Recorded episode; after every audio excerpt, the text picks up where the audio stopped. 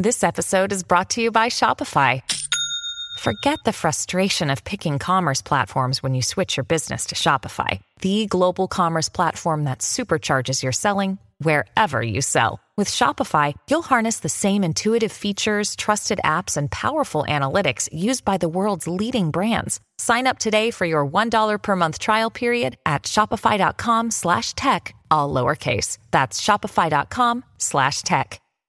Mom deserves the best, and there's no better place to shop for Mother's Day than Whole Foods Market. They're your destination for unbeatable savings, from premium gifts to show-stopping flowers and irresistible desserts. Start by saving 33% with Prime on all body care and candles. Then get a 15-stem bunch of tulips for just $9.99 each with Prime. Round out Mom's menu with festive rosé, irresistible berry chantilly cake, and more special treats. Come celebrate Mother's Day at Whole Foods Market. You ready? I was born ready.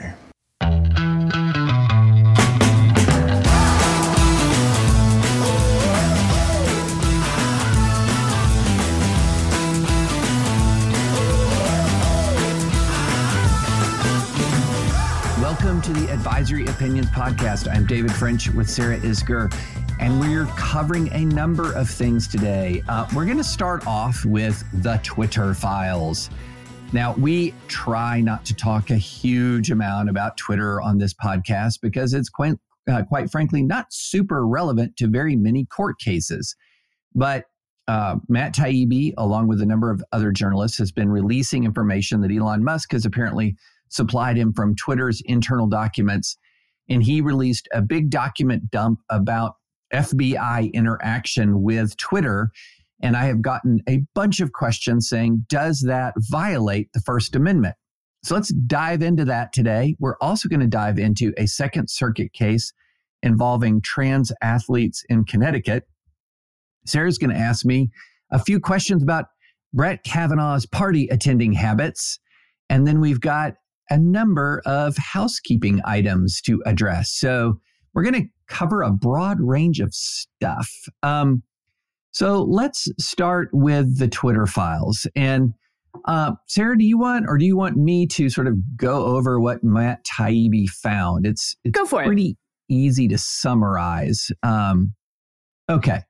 So Matt Taibbi dumps into the public domain on Friday. Yes, Friday. Um, essentially, what looks to be like a pretty regular chain, a line of communication between Twitter and the FBI. And the way in which Twitter's relationship with the FBI was working, and there was a little bit more amplification of this and some Twitter file supplemental drop today, is that the FBI was monitoring Twitter for interference, election interference. Um, now, foreign interference, also looking for election information. And so what you would see is that the FBI and Twitter are having really regular communications. I, I don't think this is necessarily surprising, but um, we got the doc, some of the documentation around it.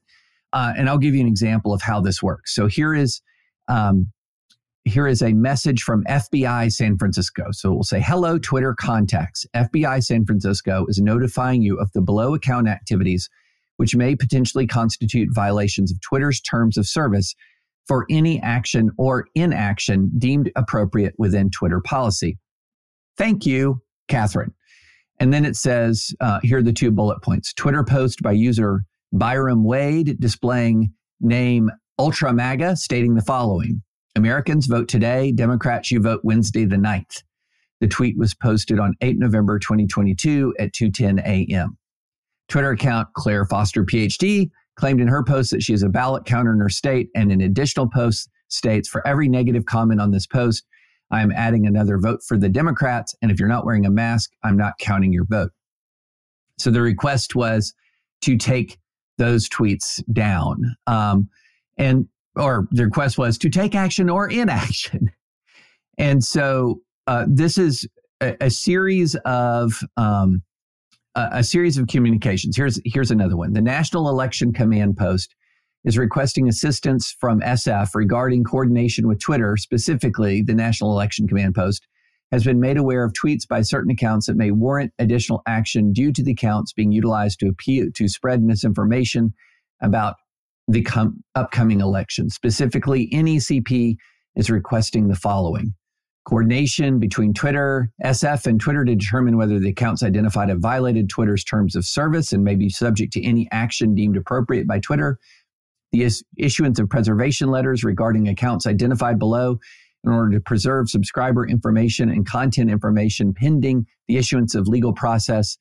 Any location information associated with accounts that Twitter will voluntarily provide to and aid the FBI in assigning any follow up deemed necessary to the appropriate FBI field office. And then lists a whole bunch of obscure Twitter accounts. Uh, maybe one of them was a little bit more prominent, but uh, a whole host of, of accounts.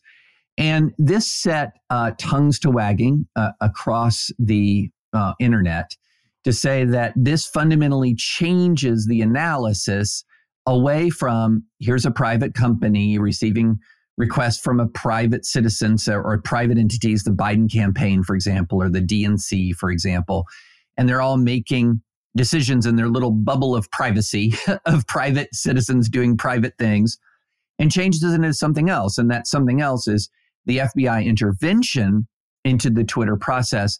And therefore, what the FBI is doing is inherently coercive and then that coercion implicates or violates the First Amendment. And so, Sarah, uh, let's do it like this. Let's let's talk a bit about sort of your overall impression. We'll talk about the legal standard and then try to come to some conclusions. So, I'm really super eager to hear your sort of top line response to this. Well, can't do the top line response without setting the stage for the legal, the legal standard. standard. That's true. um, That's so, true. But okay, here's sorry. my top line response. Yes, it does change the analysis because, of course, it does.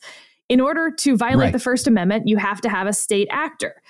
Uh, a private party can be a state actor if it's acting on behalf of the state. So, for instance, the government can't get around the Fourth Amendment by the police coming to you, David, and telling you, David, to search my house on their behalf. Right. That is a Fourth Amendment violation, right. even though you are a private person, you're not being paid by the government.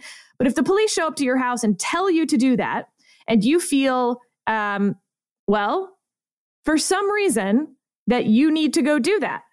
Um, for instance, they may tell you uh, it's really important to prevent, you know, a terrorist attack. They may tell you those parking tickets that you've got, we can make those disappear. I mean, it can be really anything right. where you then become an arm of the state, even as a private actor. So, certainly, this changes the analysis because now we're doing an analysis. Before, when it was the right. Biden campaign asking Twitter to do something, there was no First Amendment analysis to do. It just there's there's no analysis. It just didn't matter yeah. whatsoever. And, and again, in terms of that First Amendment, you may not like it, it may feel yucky, whatever else. That's fine. But uh, so here we actually have an analysis, and the question is. Um, is the language used by the FBI falling on one side of that line than the other? I think the answer to that's very clearly no. Um, we can talk about right. why. And then, second, was the FBI simply using, you know, they knew what they were doing and the emails they were writing, but aside from the actual text of the emails, was that um, arm of the state acting from the FBI through Twitter, regardless of the emails? I think there's plenty of evidence that the answer to that is no, because of then what we know happened to some of those accounts. Many were taken down entirely, some were suspended, some nothing happened to. Um, that doesn't look like you searching my house. Right. Right. But I think that's at least uh, I don't think people are crazy for wanting to talk about that.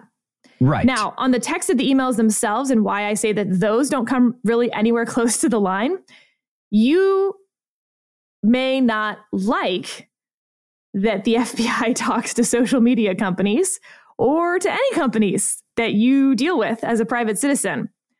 But they do all the time. So let's take this out of the speech context.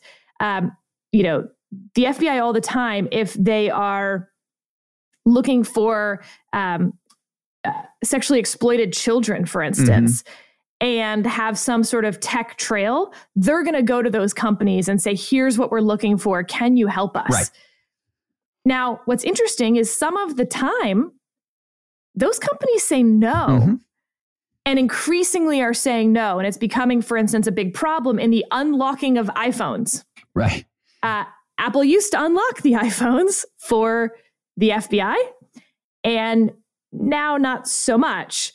Um, again, that doesn't turn Apple into a universal state actor. Now, uh, I think in every circumstance I can think of, they either have a warrant or exigent circumstances to go to Apple to unlock the phone. So Apple is in fact a state actor there. But my my point is that the FBI has constant and pervasive interactions with a lot of companies in the country, um, asking for voluntary help, asking for you know when they have warrants for help that the company can still decline.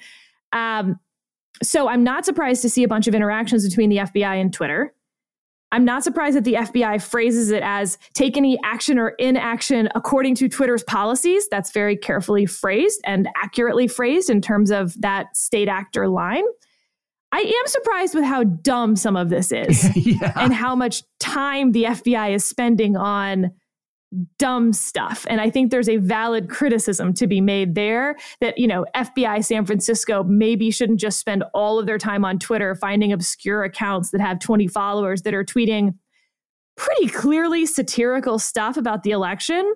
I don't like it, and I would have no problem with Twitter taking down those tweets, for instance. But the fact that the FBI is flagging those, uh, not a good use of time. Yeah, a, lot of it seemed really dumb. In in part of it is you have let's pull out and zoom out for additional context. So remember that there in addition to the Russian hacking in 2016, there was what you might want to call for lack of a better term, a Russian meme operation. And this was uh, Russians mainly on Facebook, you know, Jesus and Satan arm wrestling, a lot of stupid stuff that was sort of put on Facebook designed to kind of stir people up. And a lot of folks were focusing in on this sort of Facebook meme operation as having something to do with the outcome of the election, which I think is objection, uh, presuming facts not in evidence. I mean, it looks like the meme, the Russian meme operation was just a drop in an ocean of memery uh, around the 2016 election. But there was a lot of concern from the top down about the use of even silly stuff on social media which I think was overblown from the beginning, but might explain part of this FBI interest in these silly little uh, posts. But I, I agree with you completely, Sarah, about the silliness of that intervention. But why would, and I also agree with you on your your top line legal conclusion, and, and let's talk about why. Um, first, uh, let's talk about the general factors. And we actually talked about these factors in recently, because we talked about a case involving the, the National Rifle Association alleging that New York state authorities had engaged in coercion against the against businesses doing business, banks doing business with the NRA, warning them away from doing business with the NRA. And the Second Circuit found that in that case that they did not cross a line. And we, you and I both had some problems with that ruling. But let's not talk about the actual ruling in the NRA case. Um, let's talk about the, the general legal factors. And this is the legal test, Sarah. And, and as I say it, everyone here will know, huh, this legal test doesn't exactly answer the question. so it says, it's a Second Circuit, and this is the Second Circuit test, but it's broadly reflective. I mean, and so we have considered the following factors when distinguishing between attempts to convince and attempts to coerce. One, word choice, word choice and tone. Well, that's interesting. Two, the existence of regulatory authority. Well, that makes a lot of sense. Three, whether the speech was perceived as a threat. And perhaps more importantly, four, whether the speech refers to adverse consequences. Um, now, where would this be coming from? It would come from a case from all the way back in 1963, Sarah. So I'm going to pull out a, a, a, case called Bantam Books versus Sullivan. Um, and when I tell you about the facts of this case, it's going to sound pretty familiar with a lot of the uh, controversies we deal with today. This was involving efforts to ban books that um, were deemed to corrupt minors, to contain indecent, obscene, or impure language, manifesting the tendency uh, or manifestly tending to corrupt youth. And a commission was created to notify a distributor that certain books or magazines distributed by him had been reviewed by the commission and been declared by a majority of its members to be objectionable for sale to youths under the age of 18.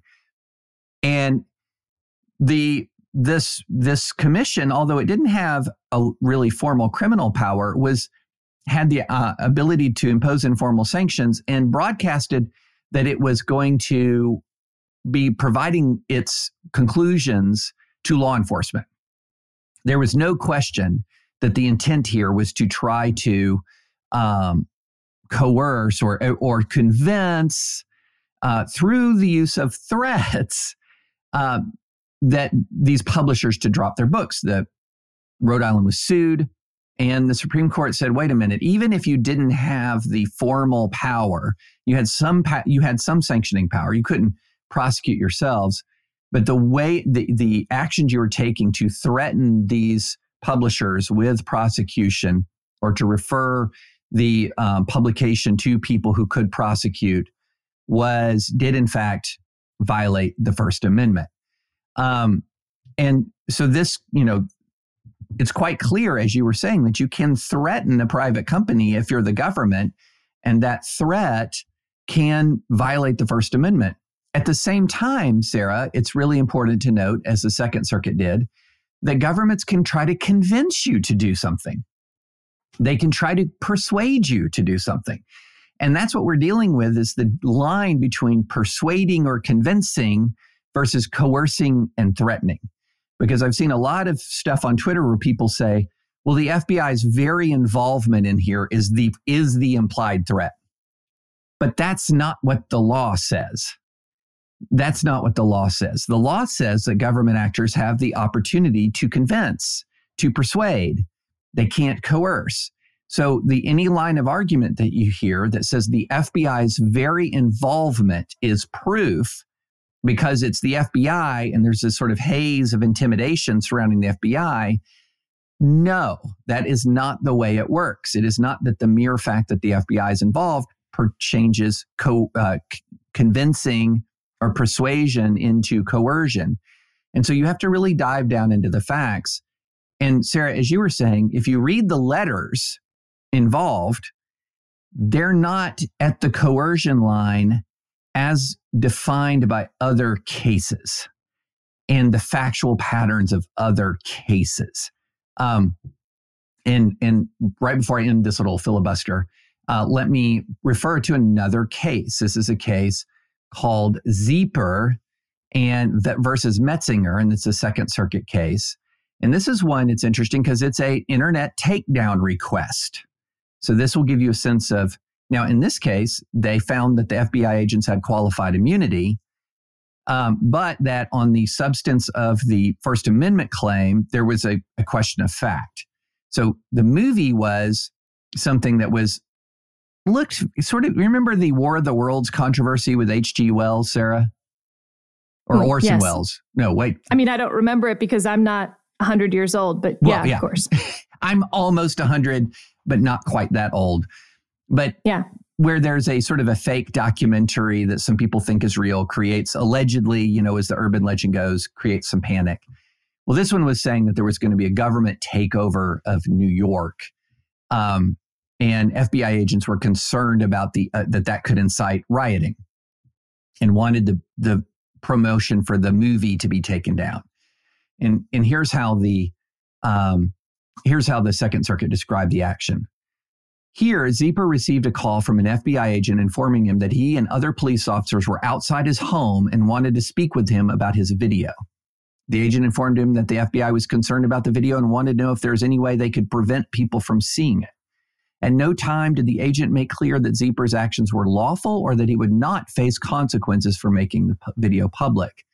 The next day, Zieper's attorney spoke to Metzinger and made clear their client had no intention of removing the video, that they viewed his actions and that they viewed his actions as a First Amendment violation. When the lawyers nonetheless offered to meet with him, Metzinger refused their offer to talk. Instead, when they expressed the hope that this was over, he told them it was not, and more agents were on their way to Zieper's house and he could not stop them. Although the police may not have expressly told Zieper or his attorneys that he faced punishment for his actions, their decision to send not only an FBI agent, but also three police officers to his home before even speaking with him could have reasonably suggested to someone in Zieper's position that there might be legal consequences if he failed to accede to the government's request to remove his video. You think? So that's what we're missing in the FBI files right now. We have plenty of FBI interaction with Twitter. We have plenty of FBI agents saying, here are the accounts we think are problematic. What we're missing is conversation intra Twitter mm-hmm. of what they thought the FBI was asking of them. Did they think it was just, you know, outside folks being helpful who have a lot of resources to beef up their own, um, you know, internal flags around election stuff? Or is there an email that says something like, we better do what the FBI wants because we don't really know what could happen otherwise? You know, something to that effect right. of them talking about the FBI's requests in a sort of non open mailbox sense. Interestingly, David, Philip Hamburger, who is a very well known professor at Columbia Law School, the CEO of the New Civil Liberties Alliance, um, he had a Wall Street Journal op ed that is provocative, if nothing else. It gets the people going. Um, he says that he believes there is perhaps enough here to bring prosecution under Section 241 of Title 18. For those who don't have their US code memorized or sitting in front of it, um, please flip your pages to Hymnal 241. uh, this is if two or more persons conspire to injure, oppress, threaten, or intimidate any person in the free exercise or enjoyment of any right or privilege secured to him by the Constitution or laws of the United States, uh, better known as conspiracy to violate someone's civil rights. Now, this doesn't get around the main problem yeah. that we've been talking about, which is still you can't violate someone's First Amendment rights unless it's the government. Mm-hmm. So you still need that state action part. Uh, but those are pretty hefty charges to bring if you want to then prove the state action part on the back end, certainly. Now, he acknowledges the Biden DOJ, they ain't bringing these charges. He sort of hints that perhaps a future administration, cough, cough, cough, um, might try to have this novel theory of conspiracy to violate civil rights. Um, I mean, Here's a paragraph. Such accountability is constitutionally desirable, not for reasons of retribution, but because without accountability, the censorship will persist. The platforms probably will reassure their directors, officers, and censorship review board members that there's little to worry about. That may turn out to be correct. Section 241 is sufficiently broad that prosecutors should hesitate to pursue it in marginal cases. Boy, David, doesn't that sound like our conversation on uh, child um, sorry, sex trafficking and child pornography. Right. Like, well, we've got a broad statute. What if we try it here? so I was glad that he sort of had the like tapping the brakes part of, hey, if you think this is marginal, don't bring it. But what is this if not a marginal case? There's no other 241 case I can even imagine that looks anything like this. No, not even close. Um, and he cites no cases on point for the state action problem, um, except 17th century um, uh, censorship through cooperative private entities, in this case, a university and stationers company, a printers trade guild, and then has a quote from Frost and Frost Trucking uh, versus Railroad Commission from 1926. This is where the you can't just use private parties uh, things come from. But sure, the quote is great. It is inconceivable that guarantees embedded in the Constitution of the United States may thus be manipulated out of existence. Great, but that doesn't answer our question. No, no. you know, I had this interesting exchange with somebody recently where they were at the question was this if you want to deal with a legal issue, would you prefer to have a law professor write on it or a practitioner write on it? I go with practitioner.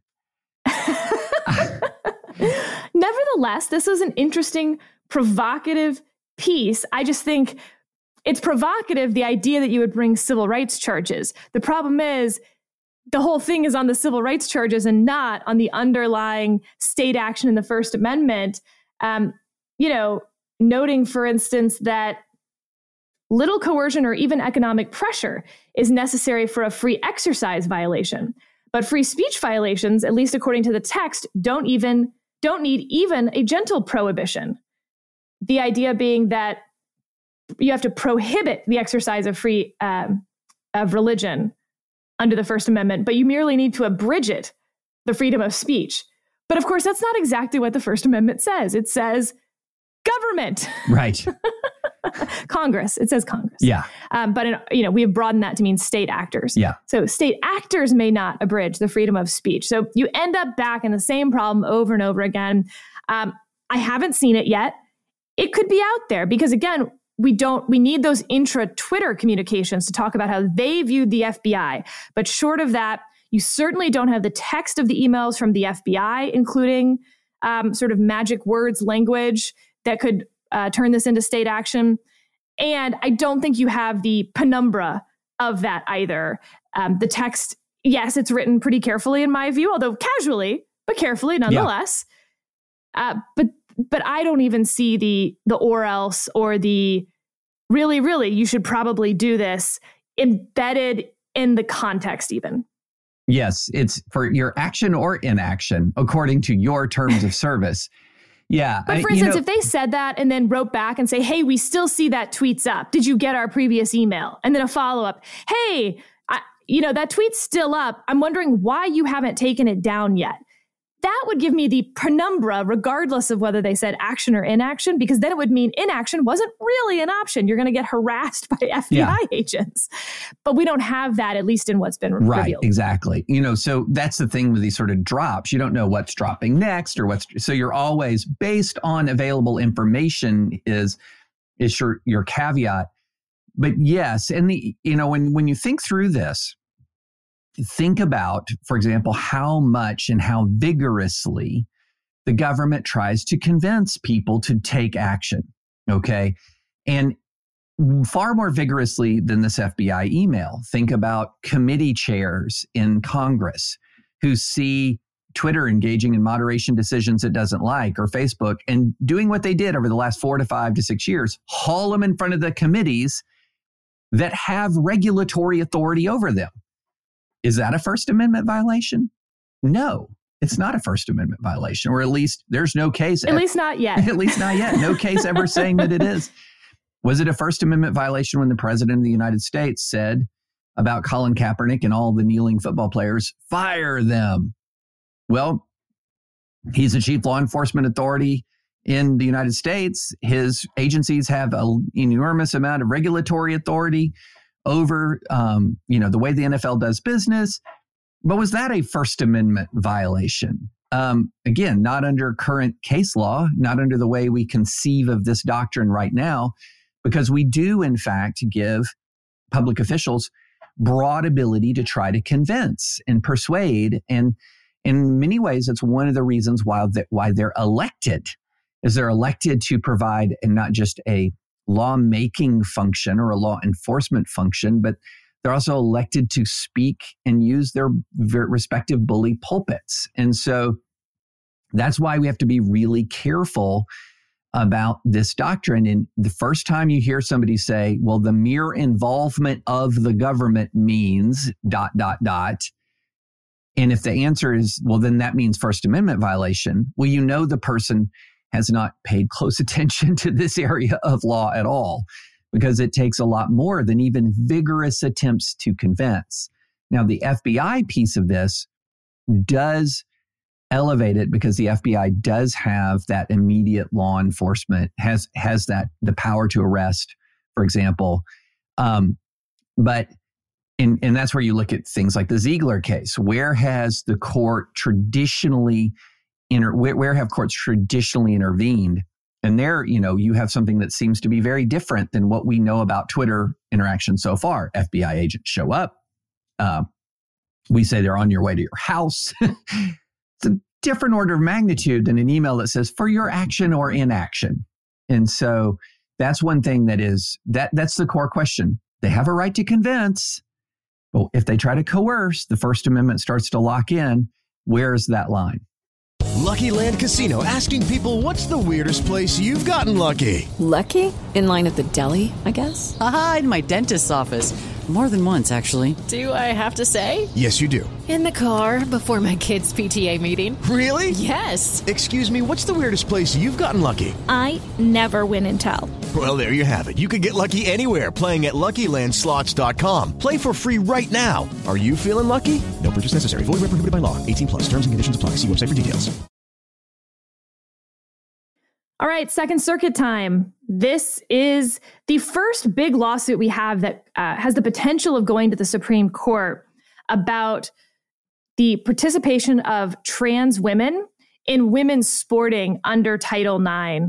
And uh, unanimous panel decision holding that nope, there's no standing for female athletes to bring this case in the first place, and that they lose, basically. Right. Um, why don't we get to what we think will happen at the Supreme Court or with this case later and spend just a few minutes walking through some of the reasoning of this case? Uh, the facts are exactly what you think they are. It's uh, track folks, track women who were competing at you know top tier universities. They were competing against trans women. The trans women often won, but not always. Mm-hmm. Which the court found very relevant. I'm not sure that I do.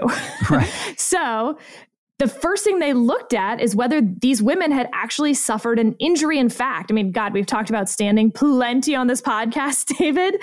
Uh, so we don't need to rehash all standing doctrine here, but they found no injury. Mm-hmm. Where the plaintiffs, represented by ADF, Alliance Defending Freedom, by the way, they make a somewhat novel case that the injury is from a deprivation of the chance to be champions. Okay, so to start, uh, Title IX basically says no person in the United States shall, on the basis of sex, be excluded from participation in, be denied the benefits of, or be subjected to discrimination under any education program or activity receiving federal financial assist, uh, assistance. So, all of these schools that we're talking about, um, were receiving federal financial assistance. So basically, track is an activity at the school. They can't be um, excluded from participation or be denied the benefits of that activity. Okay, so the Second Circuit basically says look, uh, the case you're citing in this chance to be champions claim is a case called McCormick in their um, precedent uh, found that female athletes suffered this deprivation, the chance to be champions in violation of Title IX, when the school district scheduled girls soccer in the spring and boys soccer in the fall because participation in state championships for soccer was available only to teams scheduled in the fall. But the injury suffered by female athletes in McCormick is easily distinguished from plaintiff circumstances here. In McCormick, the school district's scheduling decision afforded male athletes and simultaneously deprived female athletes of the opportunity to compete, they put in mm-hmm. italics, at state championships, the chance to be champions. Here, the policy does not pro- deprive plaintiffs or uh, of the opportunity to compete at state championships. Yeah, but it prevents them from winning. Right. So again, for me, David, imagine a case in which take out the trans part of this. I want to try to strip this of the politics. Imagine a case in which a school said, um, we sort of have a varsity and a JV.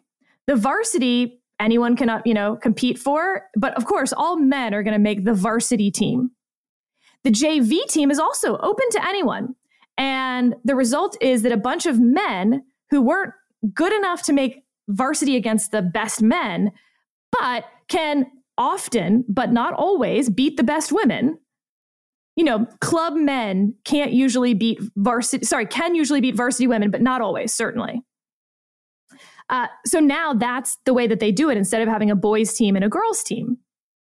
Would that violate Title IX? Of course it would. Like nobody disputes that. Yep. That's what's sort of bonkers about this. And the fact that they don't distinguish it from that scenario, why would that violate Title IX? Well, to me, it's pretty clear because they're being denied the benefits of having a track and field program that they could actually, you know, consistently compete against like situated people. Yep. The men in my JV example are not situated in the same way at all. So they are being denied those benefits on the basis of sex. Um, here they said that the fact that you're allowed to compete and that you sometimes lose means that there's no Title IX violation, but they never really discuss who they're losing against. And that to me the question we're missing here. Because if they were losing against men, we would say there was a Title IX violation. But if they're losing against trans women, then we're having a different conversation. I'm fine with having that different conversation with the legal standard. But don't tell me that simply because you're allowed to compete against the men, that somehow you're not being denied your Title IX rights. That's a joke. Yeah, that that was that was the conceptual fail here in this case. So just to give you a, a, sense of this, as in uh, let's match this with the statutory language. So Title IX prohibits discrimination on the basis of sex. So if you said, well, okay, here's my facially neutral policy that does not discriminate on the basis of sex, which is everyone can try out for the basketball team or everyone can try out for the football team. And you end up with only men. Well, of course, football. Let's put aside football. Let everyone can try out for basketball. Everyone can try out for volleyball. And you end up with only men in the varsity now, your your policy might be sex neutral on its face, but the effect is grotesquely sexual sexually discriminatory when you're talking about equal participation in activities, right? And so the question here isn't did they have a chance to run as you're saying? that, that's not the It just insane. Doesn't make any sense. Anything that Title IX has been held to say or protect at any point. I mean, we've gotten into funding wars about how much, you know, you have to have equal funding right. of the women's track team and the men's track team and things like this. I don't think it's ever occurred to one anyone to say that like, oh, well, you can have the men, you know, uh, be in that team as long as the women are allowed to run. I mean, they'll lose, but like they're literally running around the track. Congrats, ladies! Congrats. Yeah, great. What? Yeah, yeah, exactly. So they just totally brushed by the sort of the core disputed issue. Now here's here's the question, Sarah, that I wanted to ask you to see if you thought. Let's suppose let's let's be in Earth two, and in Earth two they actually deal with the real argument in play, which was the inclusion of of the inclusion of trans girls who were born biologically male created a competitive disparity that deprived these women of equal opportunity to compete and to win. So is the question the, the question that I have, and this this to me is like the really much more interesting question, which is this.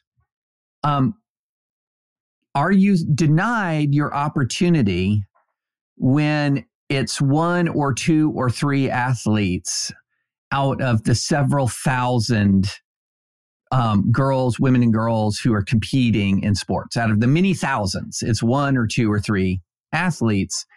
And I think that is the interesting question from a Title IX perspective because the logic of Title IX of the logic of men of having separate men and women's sports programs is that aggregate view, that aggregate view that says if you just have unisex sports programs, it's going to be all men. So you need to have the separate sports programs to provide in the aggregate opportunities, equal opportunities for women and men to compete in various sports. But again, if you had three men competing right. out of a thousand and they kept winning, not every time, sometimes they lost, but rarely, most of the time they won. Yeah. Uh, we wouldn't even it, wouldn't be close. Right. Right. so so you get so you drill down into what the real issue is. Mm-hmm which is are people who were born with male male sex at birth and now um, have diminished their capacity by taking drugs, by having surgeries, whatever that may be. Their testosterone level is lower. where does that fall on the line? Is it like having men compete against the women? Right. Or is it simply women who have a distinct advantage over other women? Mm-hmm. But nobody wants to have that conversation because then you're getting into some kind of nitty gritty stuff oh, about man. trans life Mm-hmm. that nobody wants to do. I understand why, by the way. I don't want to get into it on this podcast, but that is the legal question. It's not to me, well, we only had three men competing against the women in the track and field thing. So, I mean, there were like a thousand women. They were all getting to participate. And that's why they were able to get second place, fifth place, sixth place, really consistently. This one woman got sixth place. Good for her. Mm-hmm. Except, and this is also something that I thought the court just wildly got wrong. So they can point to their uh, injury, the chance to be champions, which the court rejects, but they also reject redressability, Mhm. meaning there's nothing the court could do to make you whole anyway Right.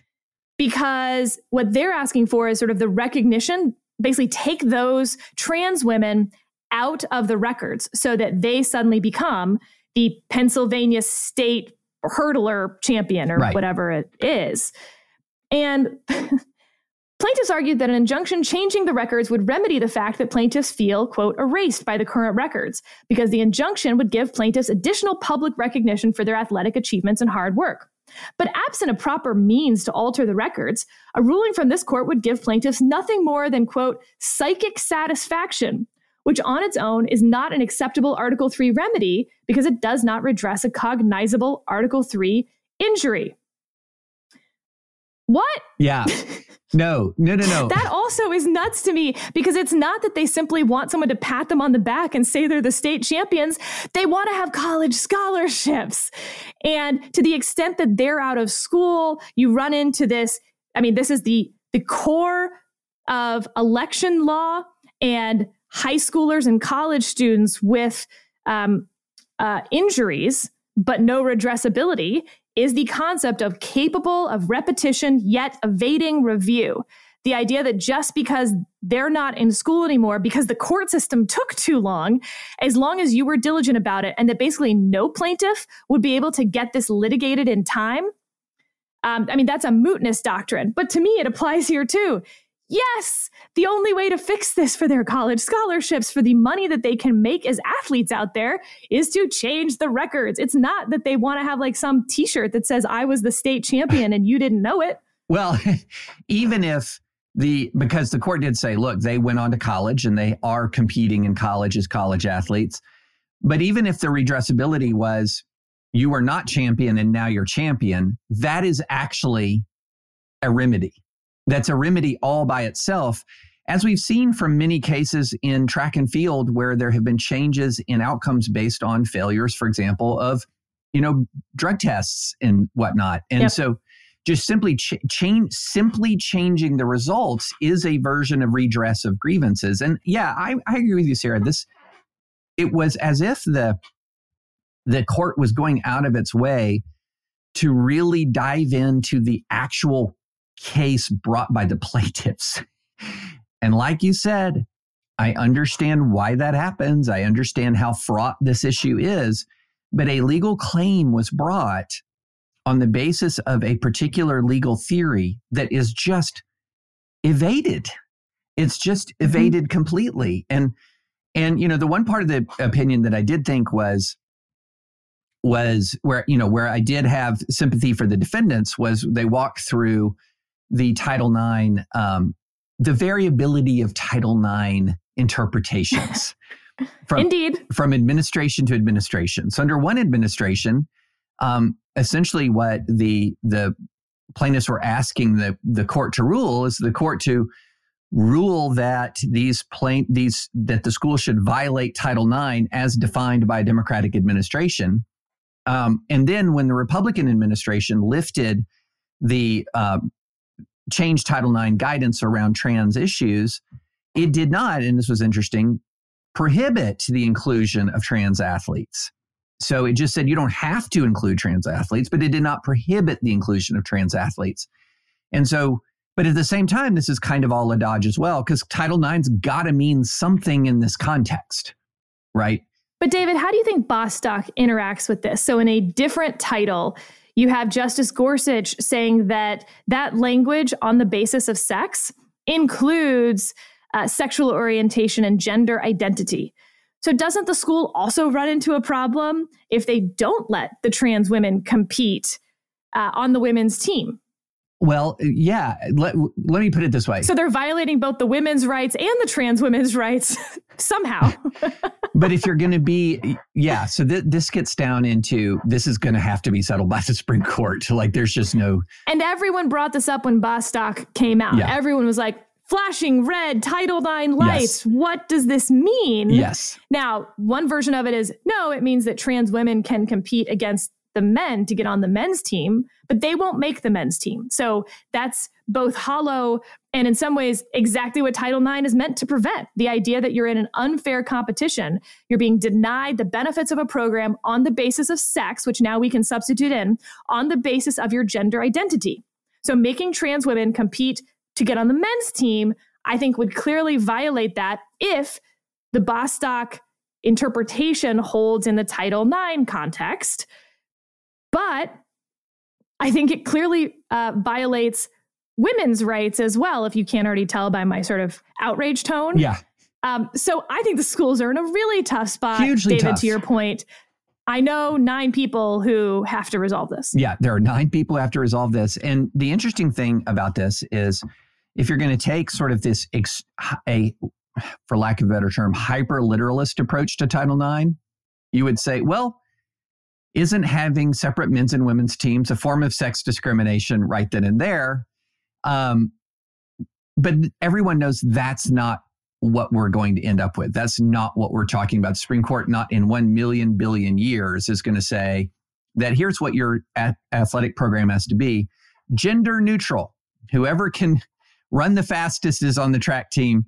That's not what it's going to do. It's going to have to decide whether the inclusion of trans athletes results in active, it, it creates a discriminatory environment for people who were born female. That's what they're going to have to decide. And David, I think it also is worth noting that while your example is absolutely accurate factually, that we're talking about, let's say, three out of a thousand athletes. Right. And that's probably high, frankly. Yeah. Oh, that's way high. Yeah. Let's say it's three out of a thousand who are competing at this level, sort mm-hmm. of state championship level. Um, you have to come up with a rule under the law that could work if it were half. Right. You know what I'm saying? Right. Like the fact that it's three now and we can kind of brush it off and say, well, look, these girls got fourth, fifth, and sixth. Like, uh, sorry, but like schools will start to understand that they should give scholarships based on that. Mm-hmm. Even though, again, at the college level, the same thing. If they want to win state championships, what you want is to recruit trans female athletes, it appears. Um, but, you know, it's only three. So they're going to have to recruit some women as well. Yep, that is certainly the facts on the ground. But the problem is the theory of the law has to cover the other hypothetical as as unrealistic as it may be, certainly now and even in the future, I don't, you know, this idea that you're going to have a whole bunch of men who couldn't make the men's team suddenly decide they're trans women to be able to make no. the women's team just no. the shot of winning the state championship. No. That's not at all what I'm saying is going to happen. I don't think that will happen. But you need a theory of the law that works in all cases and doesn't just shrug because it's not a big problem. Right. Yeah, I, I, do not buy the rhetoric that says this is the end of women's sports. Like I, that that kind of rhetoric, yeah. I just don't buy that. But there is a question in these cases that has to be decided, and it has to be decided by the formulation of a legal rule, right? And if the legal rule is something like, well, Title IX is only implicated when there is a material impact on the prospects of women to participate in sports well, then you're going to have to come up with the definition of what is a material impact. In other words, how many people, for example, would be so many people that it would have a material impact on opportunities to compete. And this is something, and and then you know, at the at the risk of, um, at the risk of you know really diving in too much here, let's just you know one of the things I think that is important to note is that the law has always recognized sex distinctions in a way that it doesn't recognize race distinctions. So, for example, you cannot have a, a BFOQ, bona bona fide occupational qualification, that says, well, we can inhibit access to a particular job on the basis of race. Nope, can't do that. But you can, in very limited circumstances, say that you can limit access to a job or to particular facilities on the basis of sex. And so, um, for example, you know, to pull a Supreme Court case from years ago, um, could you have a law that says no female guards at a male maximum security prison? Well, yes, you can do that. Um, are you required to do that? No, but yes, you can do that. And I think that we're what we're going to end up getting here, Sarah, if if the law gets sensible, is that when you when you throw in the trans um, the the analysis involving trans athletes and trans individuals into um, non-discrimination statutes, what you're going to end up with is as a version of a BFOQ. You're going to end up with a version that says there are some reason, some places where biological sex creates a distinction that is material and should impact the law. And that's, I think, what you're going to potentially end up with here. But welcome to intermediate scrutiny. Yes. It means nothing. Yes. it's whatever you want it to be yeah, this is quite a case. I don't know. I don't know what the Supreme Court will do here. Um, but so here's the problem. Generally speaking, if this were any other case, I would tell you the Supreme Court is not going to take it, and that it wouldn't be very close because this is the first, and the Supreme Court generally waits for circuit splits. However, this is a bit unusual and it falls a bit more in line with cases that we've seen the Supreme Court break out of that mold to take. Um, it's decided the quote unquote wrong way. Mm-hmm. the reasoning isn't very good. And, and I don't mean good meaning that it came out the wrong way. I mean, it's not very thorough. It doesn't really address some of the real legal issues. Um, so I put this actually at a little over 50% of getting a cert grant. Yeah. I not much, but a little over. Yeah, that's interesting. I would I would say certainly greater chances than average, but I'm surprised you to hear you say over 50%. But I see it. I can see it. And we'll take a quick break to hear from our sponsor today, Aura. Ready to win Mother's Day and cement your reputation as the best gift giver in the family? Give the moms in your life an Aura digital picture frame preloaded with decades of family photos. She'll love looking back on your childhood memories and seeing what you're up to today. Even better, with unlimited storage and an easy to use app, you can keep updating mom's frame with new photos. So it's the gift that keeps on giving. And to be clear, every mom in my life has this frame. Every mom I've ever heard of has this frame. This is my go to gift. My parents love it. I upload photos all the time. I'm just like bored watching TV at the end of the night. I'll hop on the app and put up the photos from the day. It's really easy. Right now, Aura has a great deal for Mother's Day. Listeners can save on the perfect gift by visiting auraframes.com to get $30 off, plus free shipping on their best selling frame. That's A U R A frames.com. Use code advisory at checkout to save. Terms and conditions apply. All right. Well, uh, that's all the time we have for big stuff. But Sarah, you've got some potpourri. Oh, I do. Something played out in the comment section, David, that was so delightful. And I'm not sure we've had it before. So I had my little rant about attorneys general and solicitors general yes. and how you shouldn't call them general and that the Supreme Court justices were referring to Solicitor General Prelogar as general. And it really bugged me that they didn't have the correct grammar. And so everyone in the comment section, not everyone, a number of people jumped in and said, You're just wrong, though, about military generals. They are general officers. To which I thought, uh oh, they're right. Military generals are general officers. And it's the same, right? That's the adjective um, for mm-hmm. officer. The fact that you put it on the front instead of the back shouldn't make any difference. So then uh, there was comments after that from military folks, and I'll just read one example. While generals, uppercase, are general officers, lowercase, they are not general uppercase officers. No one ever saluted General Officer Eisenhower. The title does not exist. While etymologically the rank derives from Captain General, the captain has long since disappeared. The rank is general. and general officer in turn derives from the title. You are right to maintain that for the Solicitor General, likewise attorney and surgeon, general is the adjective and we pluralize the noun. Conversely, one pluralizes military generals, i.e., lieutenant generals. To call the Solicitor General general is to switch parts of speech and confuse the title with the military one. So, yes, they are general officers, but that is not their rank. Their rank is, in fact, general. It took us a while to get there, but I was right, then I was wrong, and now I'm right again. Yes. Except I didn't know any of that, so I'm not taking a victory lap on this one. But thank you all for diving into that. I feel like much better and well informed. Yeah, it makes all the sense in the world. So, for example, you when you have uh, multiple solicitors general in a room, you say solicitors general. But if you have Mm-hmm. multiple lieutenant generals in a room, you don't say we have multiple lieutenants general. And it, That's right. yeah, that's General is the that's what the I call Yeah. excellent quality commenting right there. Agreed. Uh, so there was a lesser grammatical feud in the comment section. but nevertheless, I said that something happened on accident, David, instead of by accident. Mm. And people were like, "Huh? Does Sarah know something we don't know about grammar? Is she just wrong? Is she a redneck hick who doesn't know how to speak properly? Um, it's a little bit of both. So, in looking this up, by accident is, uh, you know, sort of the accepted version.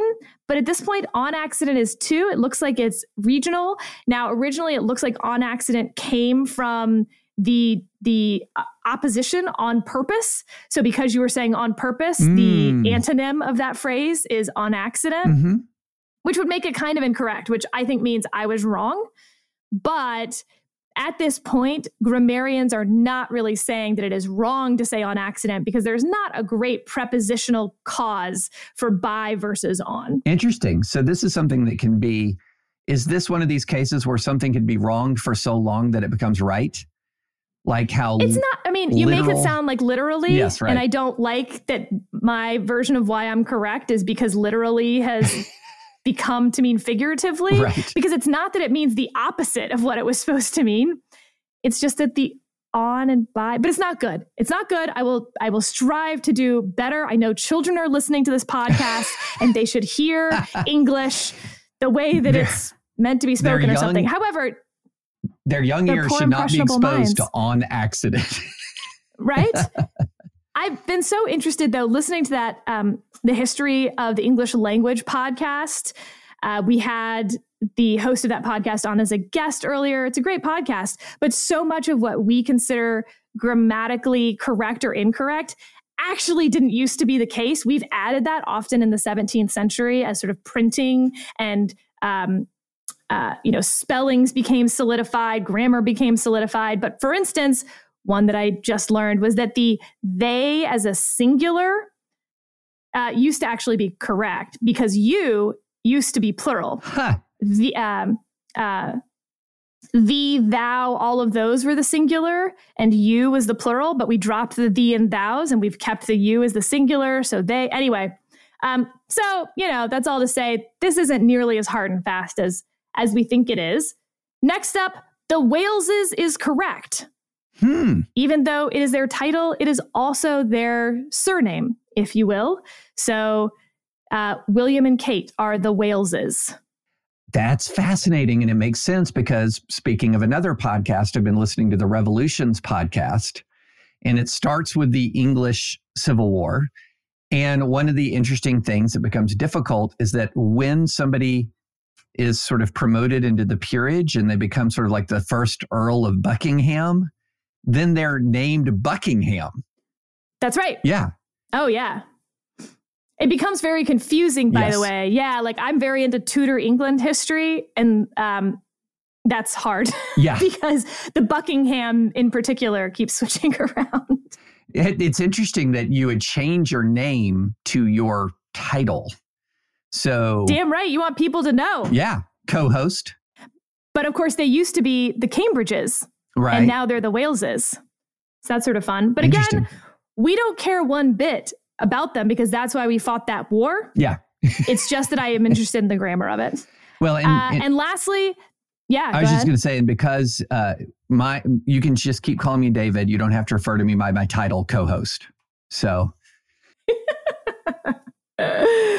Last up, I asked for country music songs. I got some awesome recommendations, but I am a little embarrassed because obviously I knew uh, mamas don't let your babies grow up to be cowboys, but I didn't say it. Um, on the flip side, I have been playing him Rhinestone Cowboy endlessly, and that song gets annoying really fast. Like, not as fast as the Toby Keith song, but pretty fast. That being said, those were the two most popular entrants into the cowboy music for a two and a half year old, but there were some deeper cuts that were awesome, and I'm making a whole playlist. So, thank you, commenters. Uh, and of course, just to plug it, if you want to hop in the comments section for 10 bucks a month, you can go to the website, you go to advisory opinions, you get on the latest episode, hop in the comments. It's really fun. David and I are there. We get good ideas for this podcast and what we're going to talk about next, good country music suggestions, and debates over uh, rank titles. So it's a lot to come for. And, and also, if you read our comments, you will hear from some of the most expert people in their fields. Like, no joke. You will have, you know, someone will pop up when we talk about antitrust, and we always give this malpractice warning when we talk about antitrust, which is like, this is really complicated. And we're just doing our best here. And then you'll see, hey, antitrust lawyer here. And, or, you know, we'll talk about something to do with personal, you know, plaintiffs' personal injury law. And someone will say, class action personal injury lawyer here. And so you'll you'll hear from experts in their fields, and it's really neat. It's really fun. So plug. So, David, I want to save a couple of the other things that aren't really potpourri.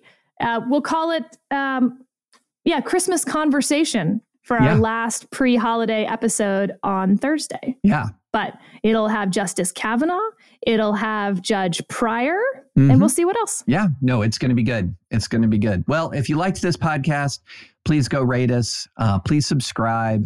Please check out our work, work at thedispatch.com, and we'll be back on Thursday morning.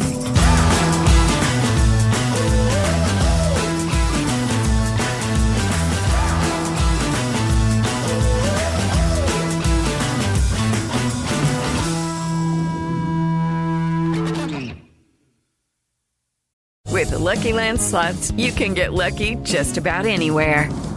This is your captain speaking. Uh, we've got clear runway and the weather's fine, but we're just going to circle up here a while and uh, get lucky. No, no, nothing like that. It's just these cash prizes add up quick. So I suggest you sit back, keep your tray table upright, and start getting lucky. Play for free at LuckyLandSlots.com. Are you feeling lucky? No purchase necessary. Void where prohibited by law. 18 plus terms and conditions apply. See website for details. It is Ryan here, and I have a question for you. What do you do when you win? Like, are you a fist pumper? A woohooer, a hand clapper, a high fiver. I kind of like the high five, but if you want to hone in on those winning moves, check out Chumba Casino. At ChumbaCasino.com, choose from hundreds of social casino style games for your chance to redeem serious cash prizes. There are new game releases weekly, plus free daily bonuses. So don't wait. Start having the most fun ever at ChumbaCasino.com. No purchase necessary. Group. Void were prohibited by law. See terms and conditions. 18 plus.